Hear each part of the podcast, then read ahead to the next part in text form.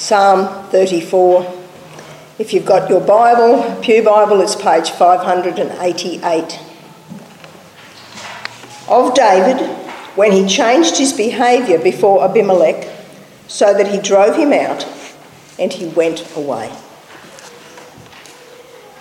I will bless the Lord at all times. His praise shall continually be in my mouth. My soul makes its boast before the Lord in the Lord. Let the humble hear and be glad. Oh, magnify the Lord with me, and let us exalt his name together. I sought the Lord, and he answered me and delivered me from all my fears. Those who look to him are radiant, and their faces shall never be ashamed. This poor man cried and the Lord heard him and saved him out of all his troubles. The angel of the Lord encamps around those who fear him and delivers them. Oh, taste and see that the Lord is good. Blessed is the man who takes refuge in him. Oh, fear the Lord, you his saints, for those who fear him have no lack. The young lions suffer want and hunger, but those who seek the Lord lack no good thing. Come, O children, listen to me. I will teach you the fear of the Lord. What man is there who desires life and loves many days that he may see good? Keep your tongue from evil and your lips from speaking deceit. Turn away from evil and do good Seek peace and pursue it.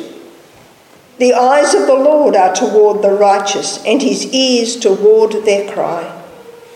The face of the Lord is against those who do evil, to cut off the memory of them from the earth. When the righteous cry for help, the Lord hears and delivers them out of all their troubles. The Lord is near to the brokenhearted and saves the crushed in spirit. Many are the afflictions of the righteous, but the Lord delivers him out of them all. He keeps all his bones, not one of them is broken. Affliction will slay the wicked, and those who hate the righteous will be condemned. The Lord redeems the life of his servants none of those who take refuge in him will be condemned.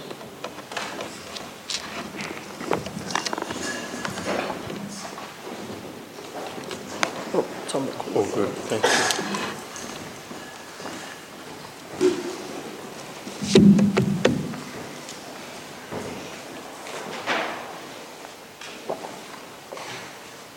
Thanks, Margaret. We're going to look at this passage together now. I encourage you, if you have a Bible in front of you, keep it open and follow along as we work through it. Let's pray and ask that God would help us as we look at His Word. Heavenly Father, thank you for your Word and all that it reveals to us about who you are and your kindness to us in the Lord Jesus. Please help us understand and work in our hearts to change us to be more like Him as we look at your Word together now. We pray this in Jesus' name. Amen.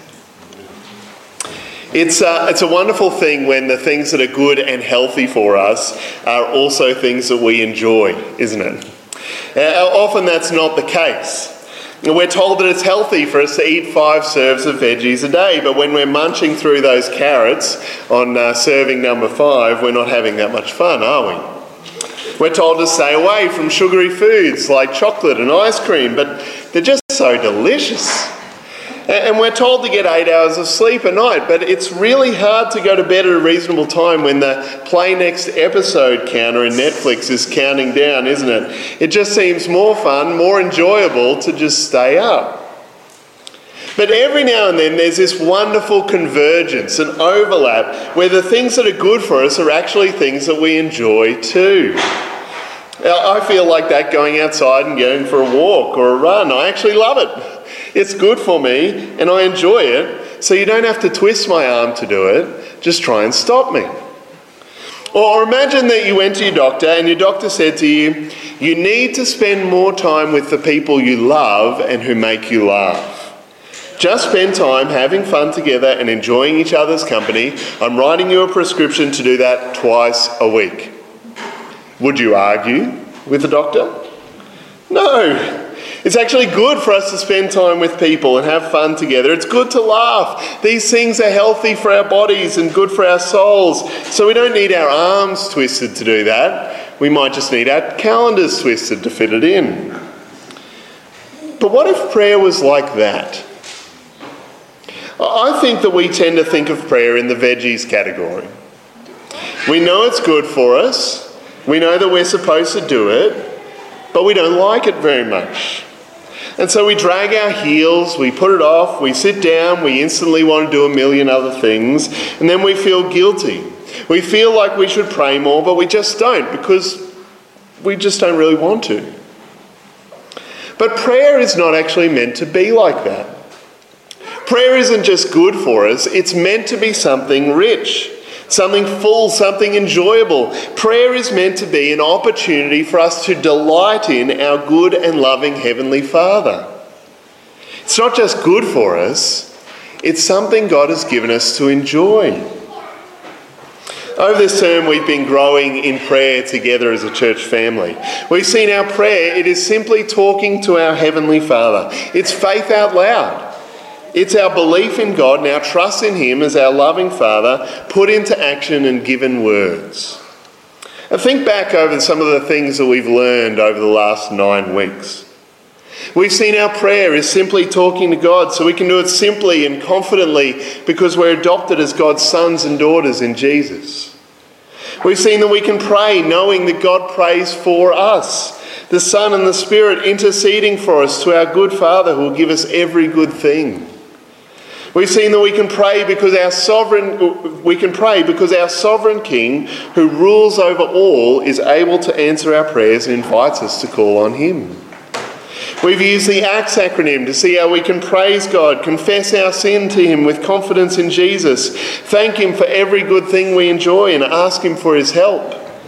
And just last week, we saw that God wants us to groan and cry out to Him in the midst of our suffering and trouble. There is so much more that we could say about prayer, but we're going to have to save that for another time. For now, we're wrapping up this term by seeing that prayer is not just something good for us that we should do as a duty.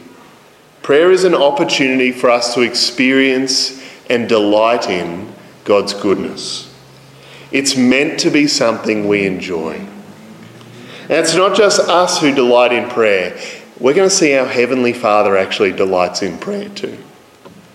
We're going to see that from a few different passages this morning, starting with Psalm 34. In prayer, we delight in our Heavenly Father. A little while back, Jess bought me a new garlic mincer to use in the kitchen. Uh, here it is. I brought it in to show you. Uh, I have to admit, I was a skeptic. I mean, a major skeptic. I didn't think it was going to work at all, and I definitely didn't think it would be better than one of those little press things.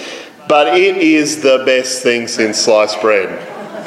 See, we cook with a fair bit of garlic at home, so I use it all the time. And it's quick and it's easy, it does a great job. You can't cut yourself with it, and it's easy to clean. I love it. And I confess I've become a bit of an evangelist for it. Maybe that's why I'm using it as a sermon illustration. Uh, I've told most of my family how good it is and how they should get one. I might just buy everyone in my family one for Christmas. I think they're amazing. That's what happens when you discover something you love, isn't it? You want to tell everyone about it. You want everyone else to see how good it is. You want them to enjoy it too. And that's actually what David is doing here in this psalm. David has had an amazing experience with prayer. And God answered him. And so he wants us to join him in praising God, and he wants us to experience his enjoyment of prayer too. So, to understand what David's so excited about, we have to understand what happened. The clue is there in the heading. This is a psalm of David when he changed his behaviour before Abimelech so that he drove him out and he went away. You can read the story in 1 Samuel 21. Saul turns on David and tries to turn him into a human shish kebab. David runs for his life. He's alone. He's got nothing but the clothes on his back. He stops at the tabernacle, and the priest Ahimelech gives him some food and the sword of Goliath. That's all that he's got. And he must be truly desperate because he flees to Gath. That's Goliath's hometown. You know, the guy he killed with God's help, whose sword he's carrying? And he goes there to seek asylum with the enemies of God's people. But they recognize him. His life is in grave danger. And so he pretends to be crazy. He scratches marks in the gates. He lets spit run down into his beard. And they send him away. And he must have been praying like crazy through all this, right? And God answered his prayer. David's safe. So he turns to praise God and call us to praise him with him. That's what the first three verses are about. David calls all of us to magnify the Lord with him and exalt his name together. Now, this psalm easily deserves its own sermon, but we don't have time for that today. So instead, I just want to focus on the next few verses, where David tells us about his experience with prayer and calls us to experience it for ourselves. He tells the story from verse 4 I sought the Lord, and he answered me and delivered me from all my fears. Those who look to him are radiant, and their faces shall never be ashamed. Notice the way David alternates between his own story and a universal application here. David sought the Lord. He was in desperate trouble, full of fear. He cried out to the Lord, the faithful promise keeping, faithful promise keeping people rescuing enemy defeating God of Israel. And he answered him. David was rescued from all of his fears, saved from horrific death at the hands of his enemies. And he wants us all to experience the same. He says that those who look to the Lord are radiant. In Isaiah, this word describes the way a mother's face lights up when she sees her long lost children. Those who look to the Lord won't be ashamed. He keeps telling the story in the next verse. This poor man cried, and the Lord heard him and saved him out of all his troubles. The angel of the Lord encamps around those who fear him and delivers them. David said he was a poor man, and he really was. He had no friends with him, no allies, only the food he could carry, the clothes on his back, and the sword. He was destitute, he had nothing. But the Lord saved him. David says he wasn't really alone. The Lord was with him like a mighty army encamped around him and protecting him. And that's what it's like for those who fear God, who recognize God's power and glory and respond by trusting in Him, by calling out to Him in prayer. In the rest of the psalm, he spells out that to fear God also means to live in obedience to Him, to turn away from evil and to do good, and to seek God. God is against those who do evil, but when those who fear him cry out to him in faith, he acts to save them. He redeems them. They won't be condemned. God will deliver them. Now, this doesn't mean that God's people will never suffer. David's actually realistic about this. Later in the psalm, he says that they will cry for help, they will have troubles, they'll be broken-hearted and crushed in spirit. He even says that the afflictions of the righteous will be many. But amidst all of this, the Lord hears, He is near, and He delivers His people. David's experienced this for himself, and so he invites us to experience it too. Look in verse 8. Oh, taste and see that the Lord is good. Blessed is the man who takes refuge in him. O fear the Lord, you his saints, for those who fear him have no lack. The young lions suffer want and hunger, but those who seek the Lord lack no good thing.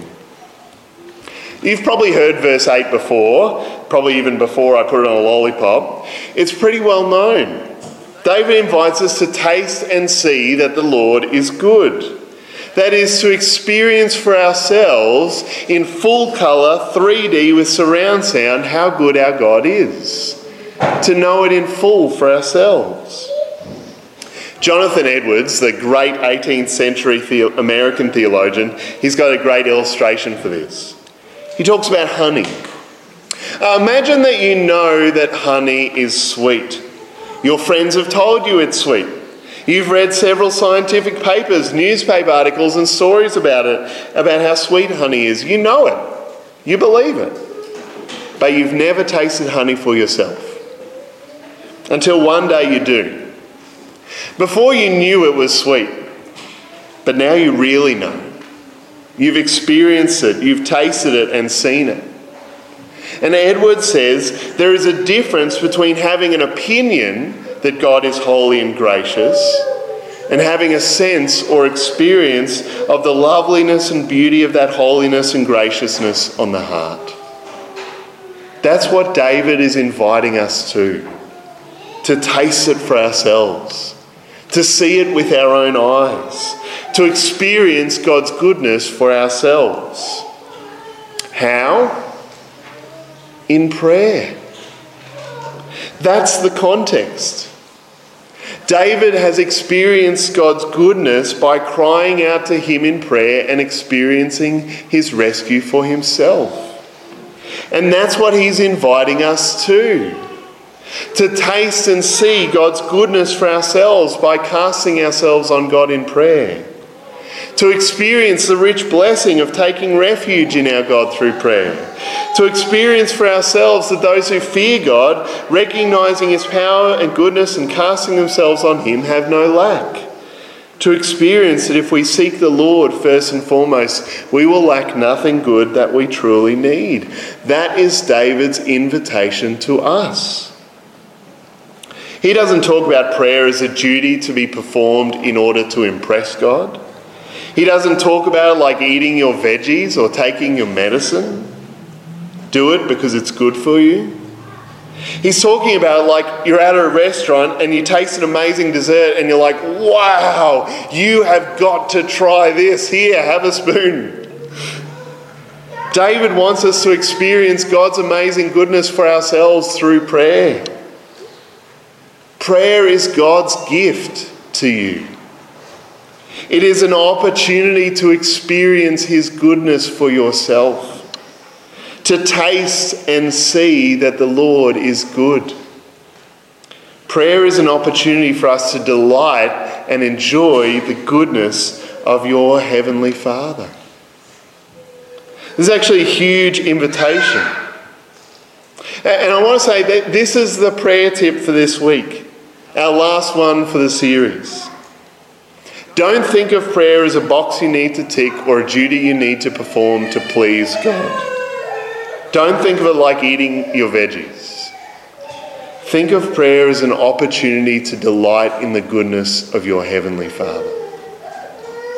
We will still need to discipline ourselves to do it. Sometimes it's hard. I'll get to that in a sec. But think of it as an opportunity to delight in the goodness of your Heavenly Father. This is actually a huge invitation. You see, our God is the creator of all things. He's the source of everything that's truly good. Everything that really gives joy and life and laughter and fun, it all comes from God. And this is an invitation to go to the source of everything that is good and enjoy Him. To enjoy His goodness, to taste it and see it for yourself. This doesn't mean it's easy. Our hearts naturally incline away from God because of our sin. We naturally seek our, our satisfaction in created things rather than the Creator. Prayer is faith out loud, but we naturally incline away from faith towards unbelief. That's sin. That's why prayer is so often hard for us. It's why we need the forgiveness that God offers us freely in Jesus if we trust in Him. It's why we need God's Spirit to work in our hearts and to change us to love Him. We will need to ask Him to help us to delight in prayer. And we will need to keep reminding ourselves and each other that prayer is not an imposition from a cruel God, it is an opportunity for delight and joy. Now, this isn't something I want you to beat yourself up with. Why don't you delight in prayer enough? This is an opportunity to change your perspective, to see prayer as a precious gift from God and to enjoy it, to make the most of His gracious gift. But the really amazing thing is that we're not the only ones who delight in prayer. It's actually not a one sided thing. You see, not only is prayer an opportunity for us to delight in the goodness of our Heavenly Father, in prayer, our Heavenly Father delights in us. Now, I love it when my kids come and talk to me, but to be honest, there's sometimes that I don't. I really like the TV series Bluey, and uh, there's one episode where Dad is trying to work from home, and the kids knock on the door for the umpteenth time, and Dad says, Go away! and that appeals to me. I've been tempted to say the same thing. There are times that I would rather my kids just left me alone. And I wonder if deep down we think that our Heavenly Father is like that too. We wonder if we must be frustrating Him by coming to Him again with the same questions, the same frustrations, the same requests. We're not sure if He must be sick of us by now. But our Heavenly Father is a much better dad than I am. He invites us to come to Him. Jesus tells us parables like the persistent widow who keeps going to the judge over and over again to encourage us to be persistent in our prayer. God wants us to come to Him over and over again. In fact, God delights in us coming to Him in prayer. We see that in Proverbs 15, verses 8 to 9. The sacrifice of the wicked is an abomination to the Lord, but the prayer of the upright is acceptable to Him. The way of the wicked is an abomination to the Lord, but He loves him who pursues righteousness. These proverbs they contrast two ways of life here and their results. The wicked way of life, that is a life in open rebellion against God, it is an abomination to God. Even when the wicked man offers God sacrifices, an act of worship, it's an abomination to him because they're paying God lip service, acting as if they love him when they don't. But God loves the one who pursues righteousness, who seeks after him. The prayer of that one is acceptable to the Lord. Now, I very, very rarely quibble with the translation of the ESV. I actually think it is an extremely reliable translation. When you read it, you can be confident that you're reading a very careful, very good translation of the original language. But here I have to quibble. The same word that here is translated as acceptable is translated in Proverbs 11:1, 11:20, and 12:22 as delight. The NIV, NKJV, NASB, and CSB translations all translated as delight in this verse. I don't know why the ESV went differently, but I think this verse is much better translated in the NASB. Here it is. The sacrifice of the wicked is an abomination to the Lord, but the prayer of the upright is his delight. Prayer of God's people is not just acceptable to him, it's not just that it's good enough and he's okay with it. The prayer of the upright is a delight to God. It's not that we're so good and upright in ourselves, we're not. But through Jesus, our righteous one, this is true of us. We can come to God and he delights in our prayers. They're rich and joyful and wonderful to him. He takes pleasure in them. God delights in our prayer. Our prayers are not just an opportunity for us to delight in God, they are a way that God delights in us. See, He delights to work in and through our prayers to bring about His purposes in the world. It brings Him joy when we, His sons and daughters in Jesus, come to Him in dependence and faith. When we fear Him by recognizing Him as our Creator, recognizing that we're dependent on Him and coming to Him as our Heavenly Father. Proverbs 15 isn't the only passage that talks about this either.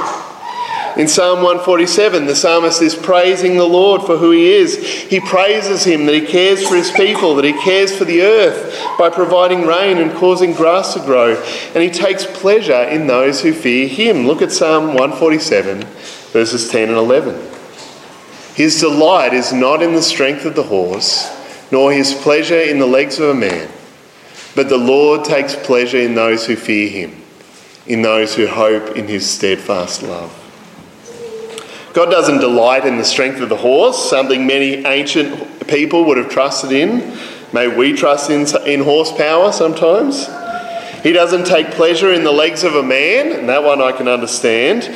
No, the psalmist says that the Lord takes pleasure in those who fear him. It's not just that he puts up with them or that they're okay, he takes pleasure in them. And then in the second line, he explains what that actually means. To fear God is to hope in his steadfast love, to trust him and his goodness. Not to trust in our own power, the might of our legs, the strength of our horses, the amount in our bank account, our own skills and abilities, our own goodness, but to hope in God's steadfast love and to depend on him. God loves it when we depend on Him and trust in His steadfast love, and that includes depending on Him in prayer. God takes pleasure in those who fear Him. The, the prayer of the upright is His delight. And this is a fitting place for us to end our prayer series. We began by seeing that prayer is simply coming confidently to our loving Heavenly Father through Jesus. And as we do it, we don't have to be afraid that He might get frustrated, that He might turn us away. We don't have to feel like we shouldn't bother God with things that we can do ourselves. That we should only come to God if there's no other alternative. That's not hoping in His steadfast love, that's depending on ourselves, on our own strength and power. But the Lord takes pleasure in those who recognize their dependence on Him, who pray to Him. He delights in our prayers. So pray. It's not just good for you, like eating your veggies. It's an opportunity, an invitation to experience and delight in the goodness of our Heavenly Father. It's an opportunity to, to bring pleasure and delight to our God, who takes pleasure in those who hope in His steadfast love, who delights in the prayers of the upright. God delights in your prayers. And He invites you through prayer to delight in Him too, to taste and see that He is good. Will you? Let me pray. Heavenly Father, thank you for your kindness to us that through Jesus, we who are sinners can come to you as righteous in Him. Thank you that through faith in Him and through coming to you through Him, you delight in our prayers. That you take pleasure in us as we depend on you and hope in your steadfast love. Heavenly Father, thank you for the gift that you have given us of prayer and that it is an opportunity, an invitation to taste and see your goodness. Forgive us for times that we've neglected this gift. Lord, change our hearts. Grow us in love for you. Grow us in a desire to come to you in prayer. Help us to see it as a good gift that you've given us. And Lord, as we come to you, help us to taste and see that you are good. We ask these things in Jesus' name. Amen.